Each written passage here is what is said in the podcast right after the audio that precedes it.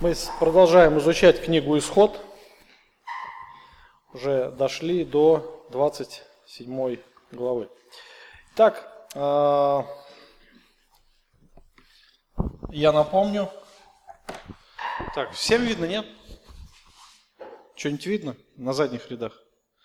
Если вам не видно, вы можете поближе сесть. Как деревья, да? Итак, это устройство Скинии. Я напомню, что это такое. То есть Скиния – это место, где Бог живет среди своего народа. Израиль э, с Богом заключили завет. И сущность этого завета состоит в том, что Израиль вступает э, в глубокие отношения, в личностные отношения с Богом. Теперь Израиль стает народом Божьим. То есть это великая ответственность. Быть народом Божьим – это... Не просто так, что вот э, пребывать в какой-то религии, исполнять какие-то обряды. Нет. Быть народом Божьим – это значит быть в глубоких отношениях с Богом. Мы можем перенести аналогию на нашу жизнь. Если Бог нас назвал своими детьми, назвал своим народом, то что это значит? Втягиваемся в общение, просыпаемся. От э, спячки двухнедельной. В прошлый раз вечернего не было собрания, да? Если мы народ Божий, то, то это значит, что мы тоже вступаем в глубокие заветные отношения с самим Богом. То есть мы имеем иной характер отношений. Я напомню, что язычники пребывают под гневом Бога, народ Божий уже пребывает в любви Бога. Совершенно иное качество отношений. После того, как Израиль заключил завет с Богом, Господь дает повеление, повеление о постройке Скинии. Скиния – это место, где Бог будет жить среди своего народа. То есть мы с вами разобрали уже части, элементы Скинии. Самый основной элемент – это какой? Нет, не святой святых. Ковчег. Ковчег, да? Ковчег завета. То есть он так назван, потому что э, здесь на крышке ковчега Бог будет давать откровение. Откровение.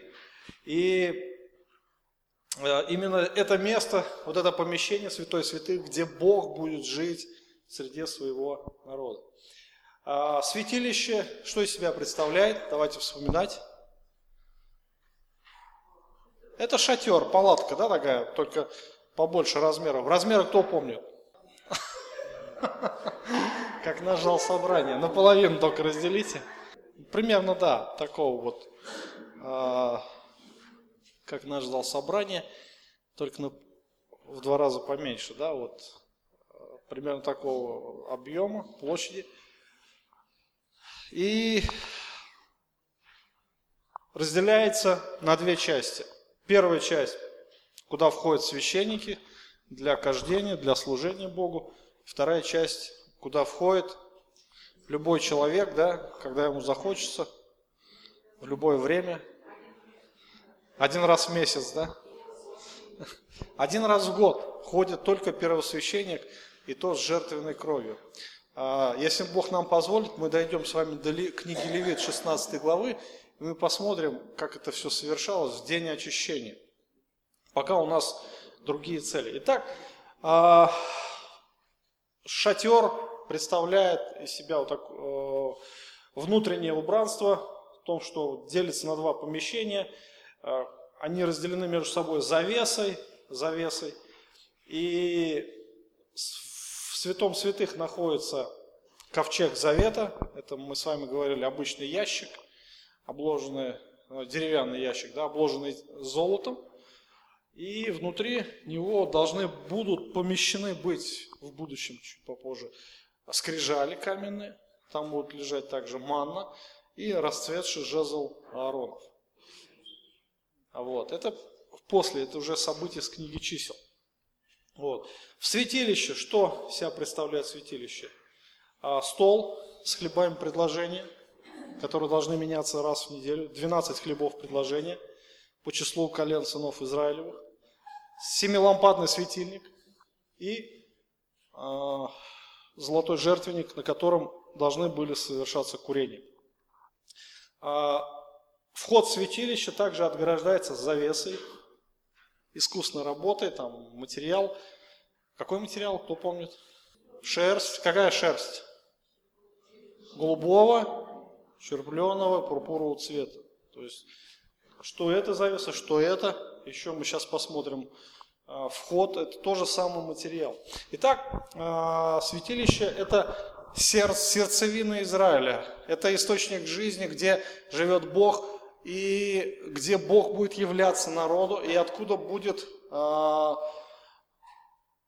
уже поступать законы, постановления, разного рода указания.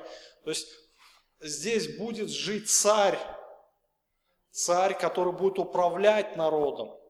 Священство является как бы посредниками между царем и народом. То есть, ну, это самое главное место, самое важное. И смотрите, Господь отождествляет себя с народом. То есть народ в то время находился в пустыне. Бог не требует себе там особых каких-то э, величественных зданий. Он не требует себе э, каких-то роскошных таких убранств. То есть он берет самые подручные средства, какие есть в народе, и он объявляет то, что народ приносил, народ приносил это добровольно, доброхотно, от всего сердца, по расположению. Бог не требует э, от народа того, чего у него нету и в помине. Бог просит то, что есть у каждого. То есть у кого-то есть золото, у кого-то есть шерсть, у кого-то есть еще что-то, медь. Э, каждый должен был принести. И дальше он дает повеление. И есть э, ну, следующее указание Моисею, что он должен поставить скинию, какую э, видел на горе. То есть Моисей находился в то время на Синае, и Господь дал ему откровение. Скорее всего, мы с вами предположили, что Моисей видел уже небесную скинию. То есть это место, где сейчас служит сам Господь Иисус Христос э, в служении первосвященника. И Моисей должен был сделать все так, как показано ему на горе. Помним, да? Несколько раз Бог ему напоминает. Все, никак иначе. То есть не выдумывай ничего. То есть все, что тебе Господь говорит, делай так. Ты знаешь образ. Итак, описание святилища закончено. И также мы с вами рассмотрели еще одну деталь, которая уже находится вне скинии. Какая? В прошлый, в прошлый раз. Ну, вспоминайте, жертвенник какой? Медный, латунный, да? Медь, медь. Медный жертвенник. А для чего? Жертвоприношение. То есть мы видим, что Бог повелевает поставить медный жертвенник для того, чтобы там приносились жертвы за грехи, да? И не только за грехи, но еще и много других жертв. О жертвах мы будем с вами говорить, когда только дойдем до книги Левит. Итак, жертвенник. Читаем дальше, давайте посмотрим, что говорит Писание. С девятого стиха продолжим изучение.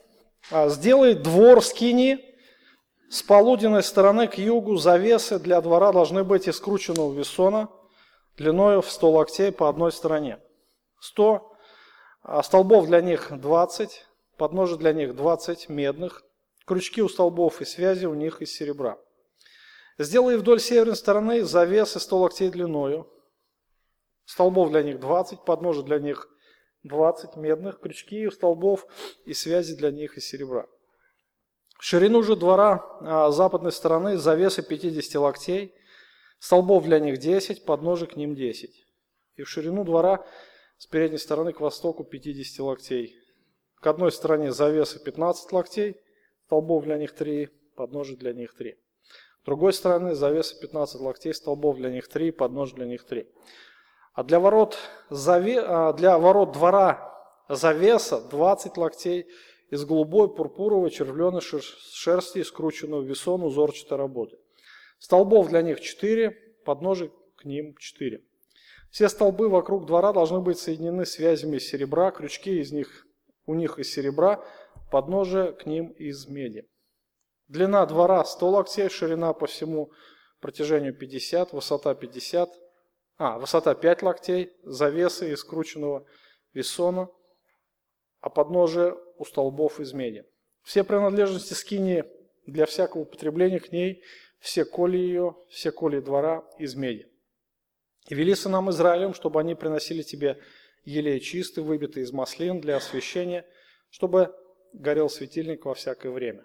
В скинии собрание вне завесы, который пред ковчегом откровения, будет зажигать его Аарон и сыновья его от вечера до утра перед лицом Господним. Это устав вечный для поколения их от сынов Израилевых. Итак, итак, следующее, о чем здесь говорит Господь, сделать двор скинии собрания. Сделать двор скинии собрания. То есть, другими словами, что нужно было сделать? То есть, что мы сейчас читали, о чем? Сделай ограждение. Сделай ограждение по периметру. То есть, сделай двор. Из чего? Крученный весом. То есть, белая ткань. Белая ткань и плотная ткань, крученный весон. Это толстая нитка. С этой ткани обычно изготавливались шатры. Итак, размеры. Какие размеры двора? То есть сто локтей. Мы с вами говорили, локоть, что это? Это примерно полметра. Грубо возьмем. Кто, какие дают размер? Кто ноль сорок пять, кто говорит ноль пять, ноль пятьдесят два. Ну, в среднем полметра. То есть по нашему, чтобы нам было проще, да, считать. То есть пятьдесят локтей, значит, сколько метров?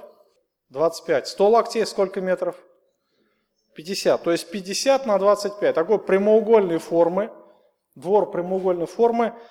И э, получается так, что высота какая должна быть? два с половиной метра. Невысокий, невысокий, да? Невысокий такой. А, примерно, если посмотрим, Хрущевск, кто в Хрущевках живет? Потолки примерно вот, а, от пола до потолка два с половиной метра. Вот. Это высота. И сама как, а, сам вот этот, само полотнище, а, оно крепилось, как и скини, на столбах. И столбы, опять же, располагались друг от друга на расстоянии каком? Смотрите внимательно. То есть, смотрите, сто локтей длиной, столбов для них двадцать. Значит, получается, на пять локтей один столб. Через пять локтей устанавливалось. Да? То есть, через два с половиной метра устанавливались столбы. Столбы, они располагались на подножиях. Каких подножиях? На медных подножиях. И между собой они скреплялись деревянными... Ой, деревянные, извиняюсь. Какими крючками? Серебряными, да? Серебряными крючками. То есть все очень просто. Когда нужно было сниматься с лагеря, все это, крючки быстро раз, убирались, и материал складывался очень быстро. Столбы вытаскивались, и подножия собирались на отдельную тележку, и дальше опять до следующей стоянки. Господь все усмотрел для того, чтобы это место, оно было мобильным. Мобильным, да? Это как полевой штаб. Вот кто в армии служил, на полевых занятиях, когда часть уезжает куда-нибудь в поле, какой-нибудь полевой центр, куда-нибудь подальше от э, гарнизона. И э, там из палаток быстро сооружаются э, спальни, командный центр, все-все-все. И это примерно было что-то подобного рода. Итак, э, мы видим, что Бог все усмотрел э, для того, чтобы э, скиния была уже готова. То есть последнее, о чем здесь говорится, это о... О чем? Опять же, это вход. Вход. С какого материала? Какой материал? Та же самая ткань, тот же самый материал, что и ворота, и завеса, да, для входа в святилище и во святое святых. То есть то же самое узорчатое. Возможно, возможно, это имеет какой-то символизм, но не будем вдаваться в подробности. Почему? Потому что Писание нам ничего об этом не говорит. Есть такая книга «Свет и тени будущих благ». Автор является Каргель Иван Вениаминович. Достаточно такой хороший брат, но иногда он уходит далеко в своих фантазиях именно при толковании Скинии, именно в этой книге. Он начинает там все приводить ко Христу, там голубой это небесный цвет, червленый там это кровь и так далее, кровь жертв, кровь Христа. В общем, Писание нам пока ничего не говорит об этом, и мы тоже воздержимся от разного рода комментариев. Но интересен тот факт, что внутри Скинии мы с вами увидим, есть особое отличие от ее двора. Именно материалов, по составу материалов. Какой материал используется внутри? Мы говорили уже с вами об этом. Золото, да? Что символизирует золото? А в книге Откровения мы находим с вами небесный город. Из какого материала там? Улицы. Именно золотые, да? То есть золото, оно символизирует небесную славу. То есть это небесный металл, как его говорят. И если брать ценность его, то в принципе все в мире сегодня приравнивается к золоту, да? То, что золото – это дорогой металл. И если мы смотрим уже во дворе, во дворе Скинии, то во дворе мы с вами видим только медь. Медь, серебро еще эти крючки, да? Там. Скорее всего, потому что они были более прочные. То есть они держали между собой ткань. Вот. И Господь это использует. Медь была общедоступным материалом, ну, любого человека. Золото могли только видеть священники и первосвященник. А медь, когда вот человек заходит, в первую очередь мы вот здесь как раз наблюдаем то, что перед глазами его, в первую очередь, он встречает медный жертвенник. Здесь еще ничего не говорится, но потом мы с вами разберем. Вот здесь еще располагается умывальник. Именно перед, прежде чем войти во святилище, священник должен совершить было омовение. А по поводу умывальника мы с вами будем говорить в другой раз, когда мы дойдем до того места. Итак, скини, материалы скини готовы. Моисей получил ясные указания. И теперь Господь делает последнее указание по поводу того, что народ должен еще был приносить елей. двадцатый двадцать первый стих. «Вели сынам Израилем, чтобы они приносили тебе елей чистый, выбитый из маслин для освящения, чтобы горел светильник во всякое время. В скинии собрания вне завеса, которые пред ковчегом откровения будут зажигать его Аарон, сыновья его, от вечера до утра пред лицом Господним. Это устав вечный для поколения их от сынов Израилева». Вообще интересная последняя фраза «устав вечный». Что значит «вечный»? А? Навсегда. Навсегда это когда навсегда? То есть это должно гореть всегда. Это устав вечный на вечные времена. Да? То есть сейчас это действенно. Значит, мы должны зажигать елей, да, для светильника. Нет, не действенно, да? Хорошо, тогда что такое вечное? Хорошо, вечно. Вечно когда-нибудь заканчивается, нет? Нет, не заканчивает. Это давайте размышлять. Я хочу, чтобы вы начали думать немножко. Когда вы пис- читаете Писание, вы думаете, вы размышляете. То есть не просто так вы прочитали, а вот это вечный устав.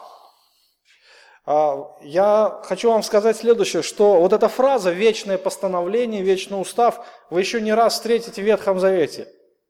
Вы а, данную фразу встретите еще, а, когда вы будете читать о жертвах. Это вечное постановление. То есть, что Израиль должен будет приносить вечно жертвы. И еще много-много там разных всяких вещей, что касается вечного устава.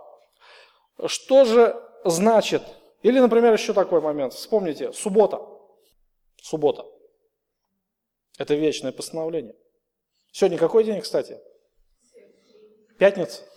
А, а воскресенье, да? Но там написано вечное постановление. Почему мы в воскресенье собираемся, друзья? Опять проблема, да? Кто-то говорит, что а, субботу заменили на воскресенье, да? У нас теперь первый день не воскресенье, а понедельник, да? Какая разница, суббота, воскресенье, седьмой же день, да, в неделе? Но нет, не об этом речь. Что значит устав вечный?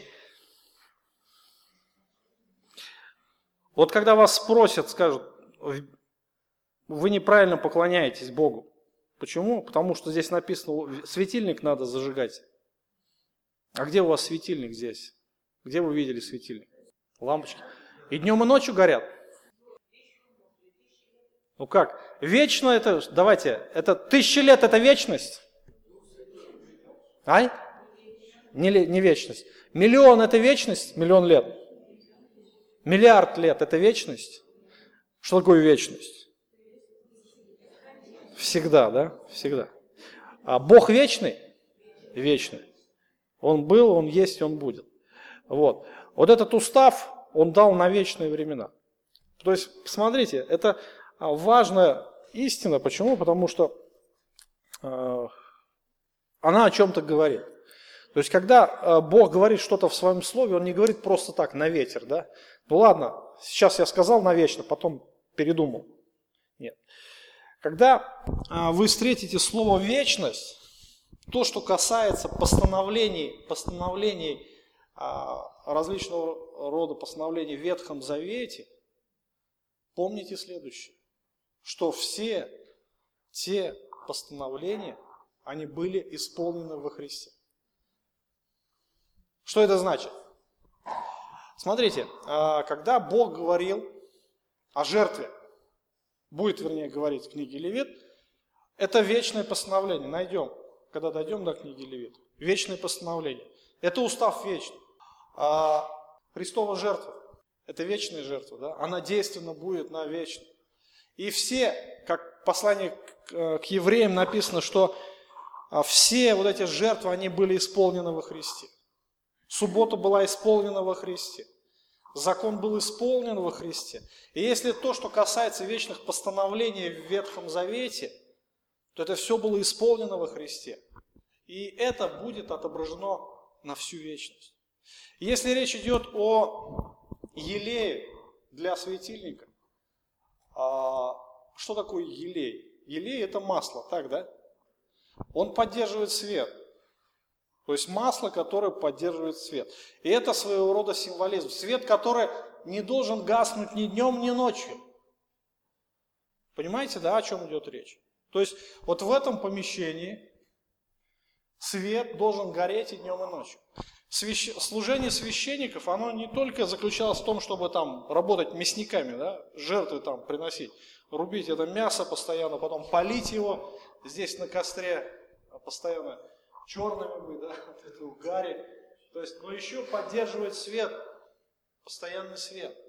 Народ, народ, кстати, удивительно, здесь указывается на тот факт, что народ должен был приносить эти приношения. Это не был какой-то фонд, или это как-то масло закупалось. Нет, народ должен понимать был ответственность за то, чтобы здесь горел свет. И оливковое масло, оно должно было быть постоянно приносим. То есть огонь, он съедал постоянно масло, его нужно было постоянно подливать. Подливать, подчищать, подливать, подчищать. И таким образом сохранялся свет. Конечно, когда мы говорим о вечных постановлениях, это сразу говорит о символизме, символизме, который указывает на Иисуса Христа, который указывает на Новый Завет. Вот это мы должны очень ясно, хорошо понимать. И когда мы говорим про елея, то, конечно, в Писании везде мы видим, что елея олицетворяет собой Святой Дух. То есть в Библии мы очень много раз найдем вот этот символизм своего рода, которая показывает Святого Духа, который пребывает в нас, который дает свет, который просвещает нас, который дает понимание истины.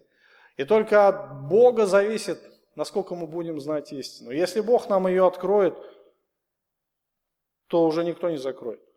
Так говорит Священное Писание. Но если Бог не откроет, бесполезны всякие старания и труды. Мы можем только проповедовать Слово Божие, мы можем учить, Словом Божьим, можем провозглашать Евангелие о спасении, но пока Дух Святой не откроет грешнику, что он грешник и что он нуждается в спасении, все наши усилия будут напрасны. Поэтому э, не все слышат нас, да? Не все спасаются, не все хотят слышать, слушать Евангелие. Э, итак, елей, елей, э, который должны были приносить израильтяне, это должен быть чистый, выбитый из маслин для освящения в скинии. И днем, и ночью светильник должен гореть. Итак, постанов... указание относительно святилища Господь вроде бы закончил.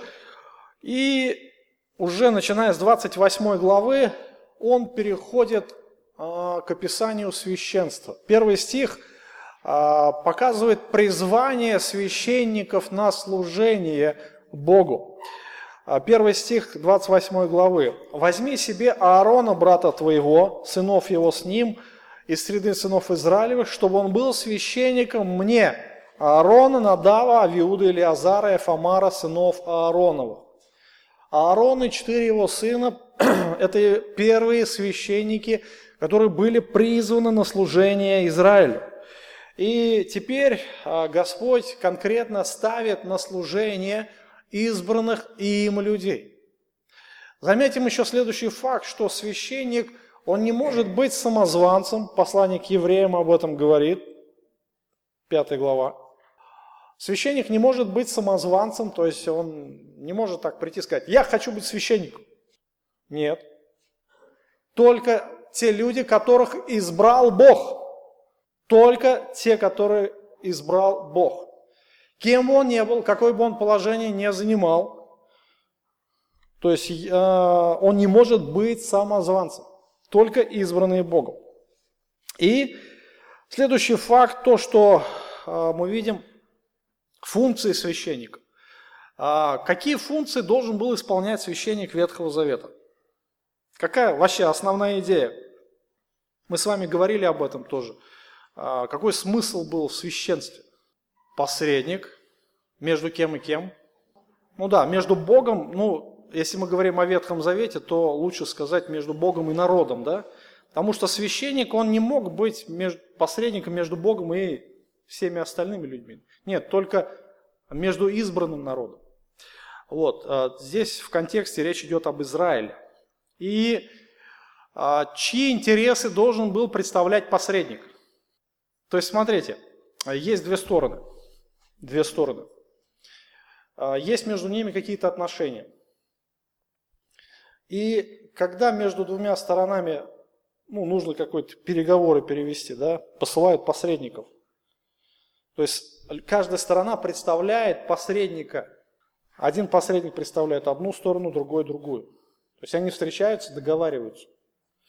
Вот. Когда речь идет об отношениях Бога и человека, то э, мы встречаем здесь два рода посредников. Два. Первое. Те, которые представляют интересы Божьи перед народом. Вторые представляют интересы народа перед Богом. Священники чью сторону представляли? Они представляли интересы народа перед Богом. А кто представлял интересы Бога перед народом? Пророки. Понимаете, два...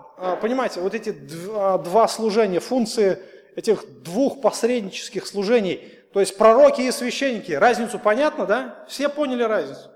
Когда речь идет о пророках, это посредники между Богом и человеком, но они представляют интересы Божьи. Они передают слова Бога, они передают повеление Божье, вот, и волю Божью для народа. Они являются пророками, они возвещают Слово Божие, они могут передавать истину Божию, они могут передавать богодухновенное Слово Божье. То есть Бог через них мог говорить. Мы сегодня утром, по-моему, читали, да? Второе послание Петра. Откройте. девятнадцатый, двадцатый, двадцать первый стих. Первая глава. «Притом мы имеем вернейшее пророческое слово».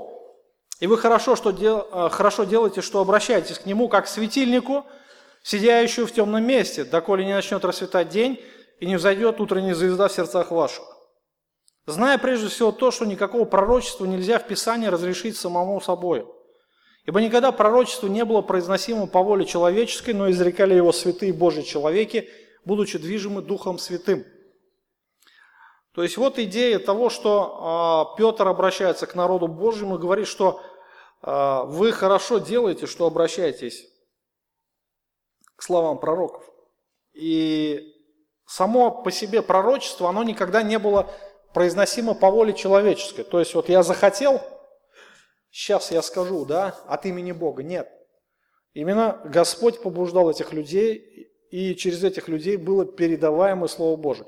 И то, что мы сегодня имеем богодухновенное Писание, богодухновенное, то есть вот Библия, да, мы говорим о Библии, то это как раз является труды пророков, которых Бог использовал, пророков и апостолов. Итак, пророки – это посредники, которые выполняли посреднические функции между Богом и народом, но и представляли интересы Божьи. Священники, они имеют другой вид деятельности, они представляют интересы народа перед Богом. То есть главная их отличительная черта – это то, что, чтобы ходатайствовать перед Богом за грехи народа, чтобы Бог принял этого человека, чтобы Бог принял его жертву, и чтобы между человеком и Богом был мир, был мир. Нужны вот эти священнические были функции, нужны были вот эти посредники. Итак, среди народа Бог устанавливает этих посредников, которых Он приемлет. У них должны быть определенные отличия, то есть это люди, которые отличались от всех остальных людей, хотя они избирались из народа, они были поставляемы на это служение Богом, то есть Бог избирал их, и а, их жизнь, их вообще внешний даже вид, он должен был отличаться от среды всего остального народа. И вот двадцать восьмая глава, она как раз а, показывает отличие, внешнее отличие а, священников от всего остального народа. Итак, Господь отделяет вот эту группу людей. Позже уже потомки Аарона, они будут священниками и первосвященниками. И со временем, со временем уже ближе, наверное, к Иисусу Христу, когда Иисус пришел, воплотился, как раз это постановление было отменено.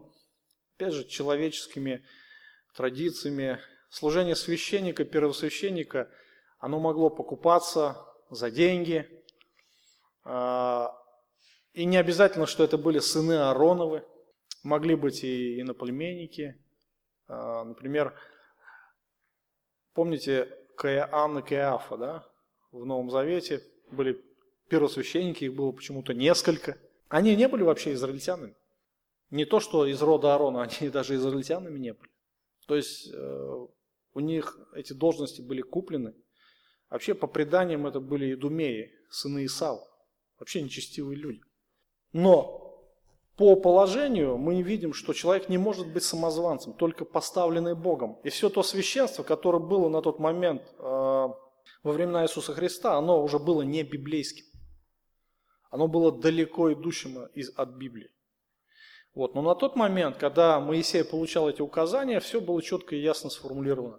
Должен был а, быть Аарон и его потомки. И а, сейчас на домашних группах мы с вами изучаем послание к евреям. А, по-моему, седьмая глава, да?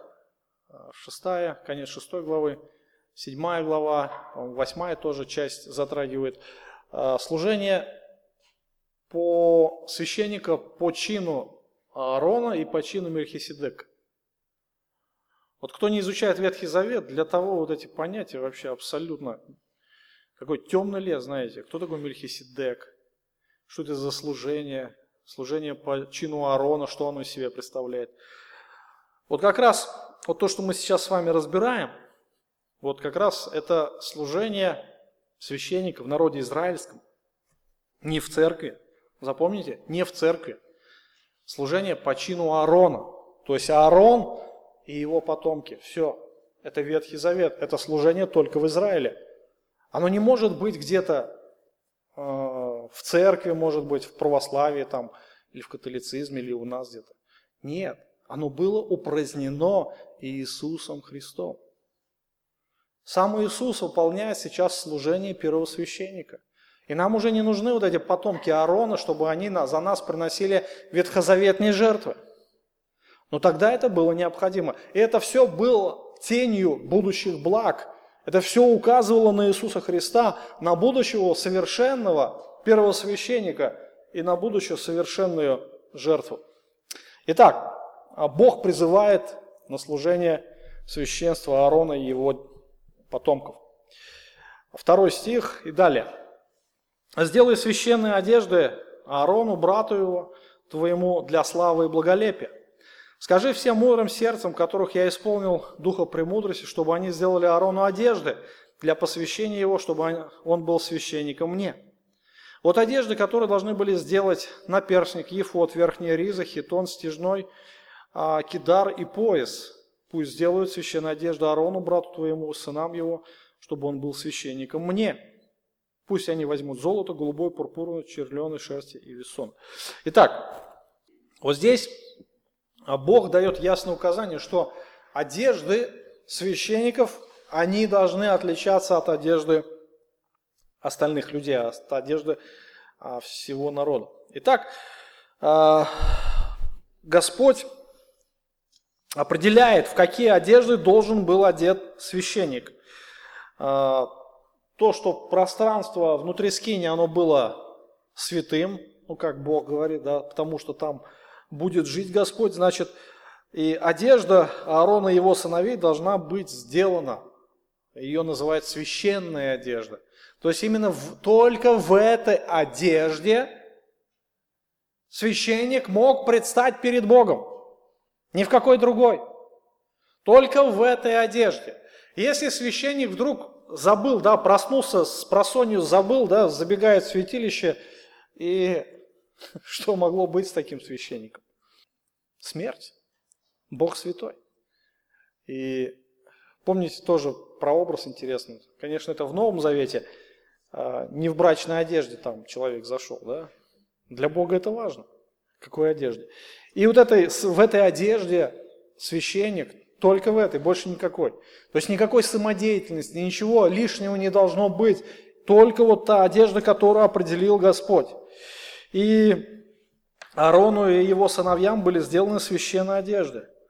Здесь мы видим опять материалы, которые, говорит Господь, чтобы э, были приготовлены. Это золото, голубая, пурпуровая, червленая шерсть, крученный весон, искусной работы.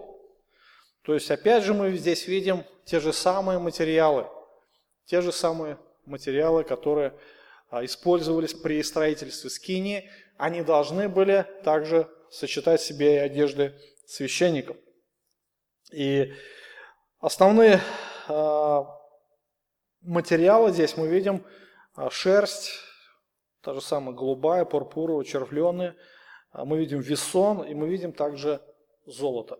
Золото – это то, во что должен был облачиться священник. И причем, причем одежды должны были выполнять искусные мастера.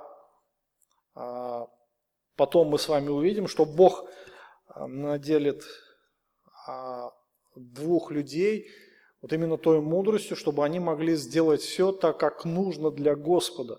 То есть это люди работали под управлением Духа Божия.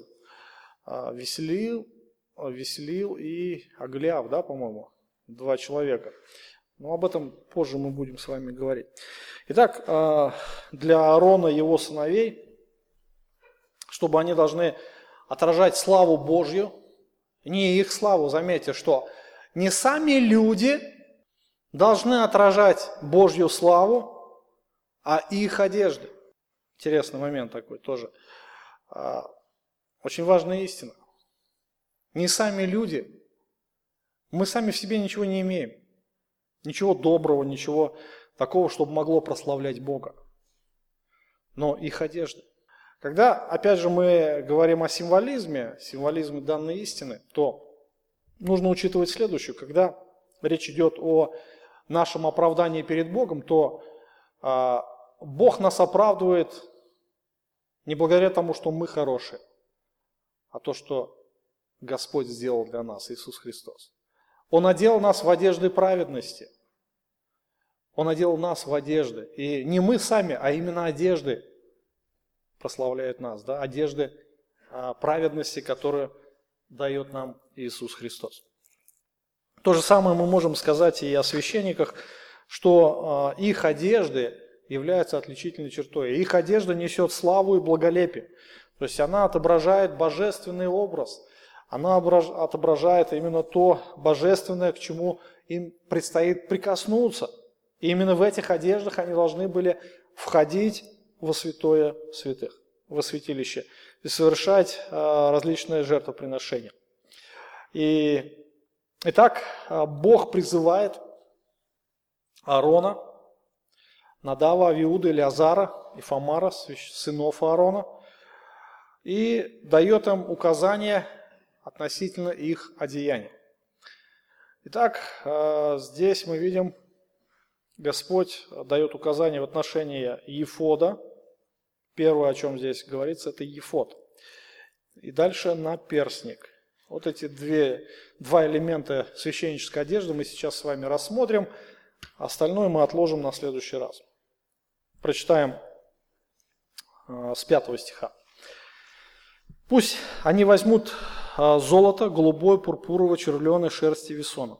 Сделают ефод из золота, из голубой, пурпуровой, червленой шерсти, из крученной весона, искусной работы. У него должно быть на обоих концах его два связывающих нарамника, чтобы он был связан. Пояс ефода, который а, поверх его должен быть одинаково с ним работы, из золота, из голубой, пурпуровой, червленой шерсти, из крученного весона. Возьми два камня оникса, вырежь на них имена сынов Израилевых. Шесть имен на одном камне, шесть имен на остальных на другом камне, по порядку рождения их. Через резчика на камне, который вырезает печати, вырежь на двух камнях имена сынов Израилевых и вставь их в золотые гнезда. Положи два камня эти в нарамники Иефода, и это камни на память сынам Израилевым, и будет Аарон носить имена их пред Господом на обоих раменах своих для памяти. И сделай гнезда из золота, и две цепочки из чистого золота выбитой, сделай их работой плетеной, прикрепи витые цепочки к гнездам». Итак, ефод. Первое в одежде, первый элемент, который упоминается в одежде священника, это ефод. Что это такое вообще, ефод? Ну, опять же, некоторые представляют его как типа фартука, а некоторые представляют его как жилет. Но все-таки, на мой взгляд, что, скорее всего, это жилет. Жилетка такая, которая одевается сверху, сверху и привязывается, ну, с двух сторон. Тут э, вот эти золотые плетеные цепочки, они привязываются друг к другу, то есть задняя и передняя часть. А, вот, есть, опять же, несколько наблюдений по поводу ефода. А что он из себя представлял, мы с вами сказали. Во-первых, материал, да, материал. Та же самая, те же самые материалы, которые используются при строительстве скинии, мы уже с вами отметили. Золото, голубая, пурпуровая, червленая шерсть и скрученную весону. Вот. Но основная, так сказать, достопримечательность этого элемента одежды — это то, что два камня, два камня, оникс, два камня из оникса. И там на камнях должны будут вырезаны имена сынов Израилевых. И как раз вот эти два камня, посмотрите, где они должны были располагаться на ефоде. двенадцатый стих. Рамена. Древнее слово, которое в Библии переведено как рамена. Оно уже не употребляется в русском языке. А рамен, что это такое? На плечи, да? Здесь. здесь. Два камня. Это как типа погоны, знаете, я так предполагаю. Что-то похоже на погоны здесь вот. Священник такой в звании. Только не знаем в каком. То есть у него на плечах. На плечах. То есть он несет на себе груз сынов Израилевых. Рамена — это то, что символизирует между собой силу, да, силу, помощь. То, что мы, говорит, помогаем, это что значит делаем? Подставляем какую часть? Подставляем голову, да? Нет, подставляем плечи. Плечи. То есть, а плечи, они символизируют своего рода как помощь. И вот то, что первосвященник должен был на, на себе нести, вот эти бремена народа перед Богом. И заметьте, что каждое имя, колено было написано, да? Каждое имя. И они были запечатлены как раз в этих камнях. Аарон должен носить их пред Господом. То есть, когда Аарон входил во святое святых, становился перед Богом,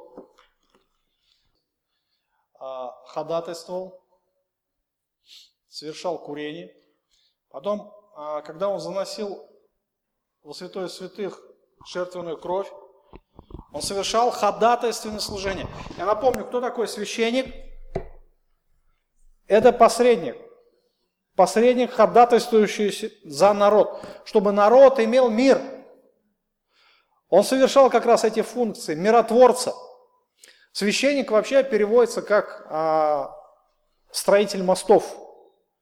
Он строит мосты между Богом и человеком. И он несет на себе как раз а, вот эти бремена сынов Израилевых. Он слагает их перед Богом. Он ходатайствует а, за народ. И он приносит жертвы за грехи народа. То есть он делает все, чтобы Бог не прогневался на народ. Потому что Бог свят.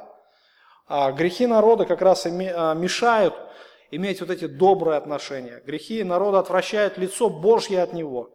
А грехи народа, они закрывают лицо от народа, чтобы и уши его, говорит, чтобы не слышать. Да? То есть священник выполняет эти посреднические функции. Он несет на себе эти бремена. И как раз а, вот этот элемент одежды, он был одним из основных, то есть он упоминается самый первый. Помните, когда мы рассматривали с вами скинию собрания, что рассматривалось под номером один?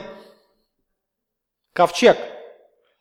Ковчег – это был самый важный элемент скинии. Здесь мы видим самый важный элемент священнической одежды – это ефод. Ефод. Он был сделан как раз из тех э, тканей, из шерсти, то есть то, что сама скиния, то, что опять же отождествляет его с Богом. И самое важное, что, наверное, было в ефоде, это были имена, имена сынов Израилевых. То, что э, священник постоянно нес их бремена перед Богом. Он ходатайствовал за них постоянно. Итак, а, итак, ефод. Понятно, да, что такое ефод? Вот здесь у вас есть рисунок в конце, видите, да? То есть я постарался, чтобы это было наглядно. Вот справа, справа как раз, это, ну, предположительно такого вида был ефод. С пятнадцатого стиха читаем дальше. «Сделай наперстник судный, искусную работу сделай а, его такой же работы, как ефод, из золота, голубой пурпуру червленой шерсти, скрученный весон, сделай его. Он должен быть четырехугольный, двойной, в пядень длиной, в пядень шириной. Вставь в него оправленные камни четыре ряда, рядом рубин, топаз, изумруд». Это один ряд. Второй ряд – карбункул, сапфир, алмаз. Третий ряд – яхонт, агат и аметист. Четвертый ряд, хризолит, оникс, яспис. В золотых гнездах должны были вставлены они. Этих камней должно быть двенадцать по числу сынов Израилевых, по именам их. На каждом, как э, на печати, должно быть вырезано по одному имени из числа колен, Изра... двенадцати колен. На перстнику сделай цепочки витые, плетеные работы из чистого золота. И сделай к наперстнику два кольца из золота, прикрепи эти два кольца двум концам наперстника, и в день две плетеные цепочки из золота в оба кольца по концам наперстника. А на, двух, э, на концах двух цепочек прикрепи двум гнездам, прикрепи к нарамникам ефода с лицевой стороны его. И сделай еще два кольца золотых, прикрепи к двум другим концам наперстника на другой стороне, который лежит к ефоду внутрь.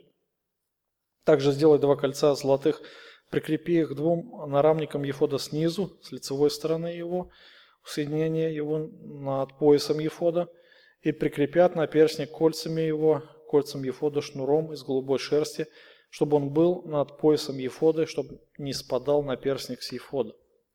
И будут носить Аарон имена сынов Израилевых на наперстнике судном у сердца своего, когда будет входить в святилище для постоянной памяти пред Господом.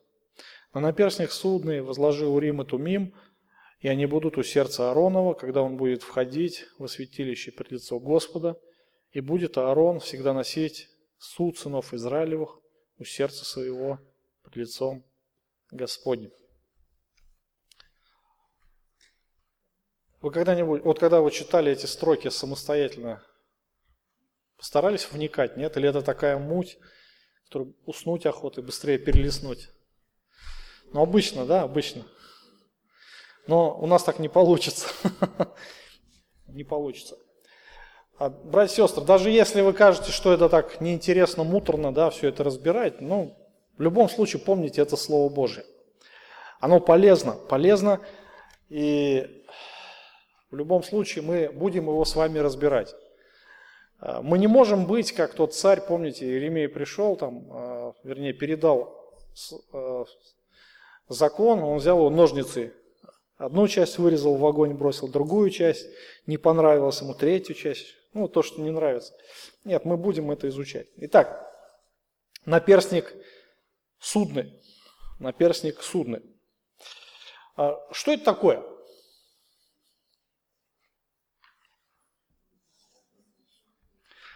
Ну, такой квадратик, да, небольшой. Квадратик. Вот здесь на рисунке есть с левой стороны. Квадратик с этими, э, с, опять же, с камешками. Материал мы видим тот же самый. Материал тот же самый.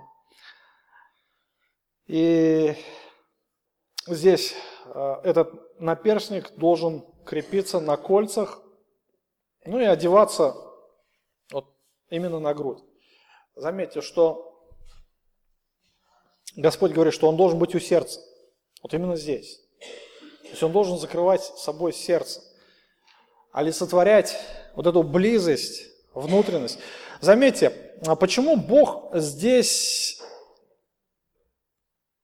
дает указание, чтобы вот этот наперстник, к нему были привиты вот эти драгоценные камни. Вот какой смысл вообще? Вот, вот, думаешь, вот читаешь, думаешь, какая вроде бы муть. Для чего вот эта муть, она нужна была? А зачем там сыны Израилевых? Имена? Ну, может быть, да. Это, во-первых, это мы должны отметить, что это, опять же, символизм а, небесного, да, царства, да, небесной страны. Все это будет там, в книге Откровения мы читаем об упоминании этих камней. И удивительно, что на этих камнях опять указываются, нарезаются имена, имена сынов Израилевых. И заметьте, что не зря вот так вот Господь сделал их на драгоценных камнях. Посмотрите, хотя некоторые, некоторые камни нам неизвестны, то есть что они себе представляли тогда, вот именно с этим названием, невозможно определить. Но в любом случае, в любом случае мы должны ясно понимать, что а, это драгоценные камни. То есть они вставлены в золотые гнезда. И они помещены именно в то место, на тело священника. Это, наверное, самое такое а, драгоценное место, да, рядом с сердцем. Сердце, оно символизирует душу в Писании, так ведь, да? Вот. И дорогие камни, оно само по себе уже означает драгоценность. Что каждое имя, оно весьма драгоценно перед Богом. И первосвященник, он должен был постоянно как бы держать это при себе, когда он входит перед Господом.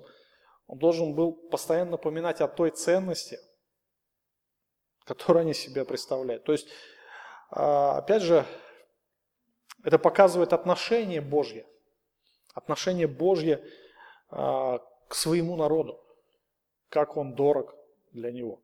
И как близко к сердцу священника, первосвященника он должен находиться. Так ведь, да? Опять же, этот весьма такой, такой сильный символизм, который указывает в Новый Завет. Когда мы говорим о небесном первосвященнике, который совершает наш Спаситель сейчас Иисус Христос перед Отцом, опять же, та же самая функция, ходатайство, но э, когда мы говорим о народе Божьем, который, опять же, символизирует нас с вами, и каждое имя, оно на драгоценном камне, и оно у сердца, что Христос очень дорожит своим народом. И вот эти... Э, Вот эти камни, они располагаются как раз вот на такой, ну как платочек, да, наверное, из ткани. То есть помещаются золотые эти гнездочки, и туда помещаются золотые, о, вот эти драгоценные камни. И здесь все по порядку. Никто не выпадает, никто не выпадает а, из этой цепочки. Весь народ, все двенадцать колен Израилевых, они помещены на эти, на этот, как сказать, нарамник. Опять же, толкователи Священного Писания некоторые, они пытаются предположить, что все ли имена были написаны. Зачем Аарону было писать свое имя туда, ну, имя Леви, да, его праотца, одного из сыновей Иакова. Возможно, что там были два сына Иосифа, Ефрем и Манассия, которые как раз поделили удел в земле обетованной. То есть они получили два удела из этого колена. Левий не получил удела, так как он был уже священническим коленом. Вот. Но как бы я думаю, что это мелочи. Главное, основная идея – это то, что первосвященник всегда несет на себе э, бремена и благословение народа Божьего. Это, наверное, основная идея, которая отображена вот в этих священнических одеждах. И здесь мы видим то, что Бог уделяет этому вопросу основное внимание, первостепенное внимание. Это то, чем должен был заниматься священник. То, что он должен был нести перед Богом, ту функцию своего служения, которую выполняет также э, любой из нас, да, и наш первосвященник Иисус Христос. Ходатайство за народ Божий. Ходатайство. Дорогие друзья, здесь еще здесь есть одно упоминание. Урим и Туммим, об этом в следующий раз мы поговорим, у нас уже время вышло. Мне хотелось бы немножко... Э, порассуждать, посмотреть немножко на строки Ветхого Завета, вот именно символичные вот эти образы перенести на Новый Завет. На Новый Завет. Откройте второе, первое Петра, первое Петра, вторая глава, девятый стих. Петр пишет следующее. «Но вы, род избранный, царственное священство, народ святой, люди, взятые в удел, чтобы возвещать совершенство призвавшего вас из тьмы в чудный свой свет». Посмотрите на эти строки. И здесь апостол Петр показывает уникальность новозаветнего народа Божьего. Чем народ Божий в Новом Завете отличается от народа Божьего в Ветхом Завете? Смотрите, в Ветхом Завете, в Ветхом Завете мы видим, что были определенные направления служения, да? Что из народа избираемы были Богом священники, из народа, и причем их было не так много. Это была привилегированная такая э, масса людей, которая могла приближаться к Богу, к, заходить во святилище, вовнутрь. Все, больше никто, кроме священников, этого делать не мог. Были другие э, люди, которые были поставлены Богом, чтобы управлять Израилем, это были цари. Но царь не мог себе сочетать идею и царя, и священника. Помните, царь Озия вошел в святилище для кождения Богу, и тут же был поражен проказом. Нельзя было этого делать. То есть Бог заботился о чистоте священства. Но в Новом Завете, в Новом Завете мы видим, что Иисус Христос, это уже богословие, когда Он совершил служение жертвы, он был, он выполнил, вернее, в себе три функции служения перед Богом. Священник, пророк и царь. Священник, пророк и царь. То есть Христос воплотил в себя все эти три вида служения. А священник, он выполнял посреднические функции а, или выполняет сейчас, в данный момент, перед Отцом Небесным, от лица своего народа. Как пророк он выступал, когда он был на земле, нес Слово Божье, а, выполнял посредническую функцию от лица Божьего, от лица своего Отца. И как царь, он исполнит эту миссию в будущем. Но он и является, в принципе, царем, но полностью в царское, царские полномочия ему будут даны уже чуть попозже, да, когда он победит всех своих врагов. Итак, так как Иисус является царем и священником, то он дал свою праведность всем верующим в Него. То есть, когда мы уверовали в Иисуса Христа, Бог дал нам праведность Христову и вместе с тем то положение священников и царей. девятый стих как раз и говорит: «Вы, род избранный, царственное священство». Цари и священники. Вы можете еще одно место открыть. Книга Откровения, первая глава. Апостол Иоанн уже пишет следующее, с пятого по шестой стих. «От Иисуса Христа, который есть свидетель верный, первенец из мертвых, владыка царей земных, Ему, возлюбившему нас и омывшего нас от грехов наших кровью Своею, и сделавшего нас царями и священниками Богу Отцу Своему, славу держав во веки веков». Иисус Христос сделал нас царями и священниками Богу и Отцу своему. Братья и сестры, вот немножко остановимся вот здесь на этом аспекте. Понятно, ну, с Ветхим Заветом мы разобрались, да, что есть люди, которых Бог призвал, это Аарон и его потомки, которые должны были выполнять священнические функции. Бог снабдил их определенным видом одежды. Вот. Но когда мы переносим этот символизм в Новый Завет, то мы видим, что теперь нету таких людей, избранных из народа Божьего, да? Бог говорит о том, что все вы теперь цари и священники. Все. Когда речь заходит о царстве, то это царство, оно не здесь. Оно там, где есть царь царей, да? царь над царями. И он будет раздавать это царство. Но когда речь заходит о священстве, то, в принципе, это наша сейчас с вами функция.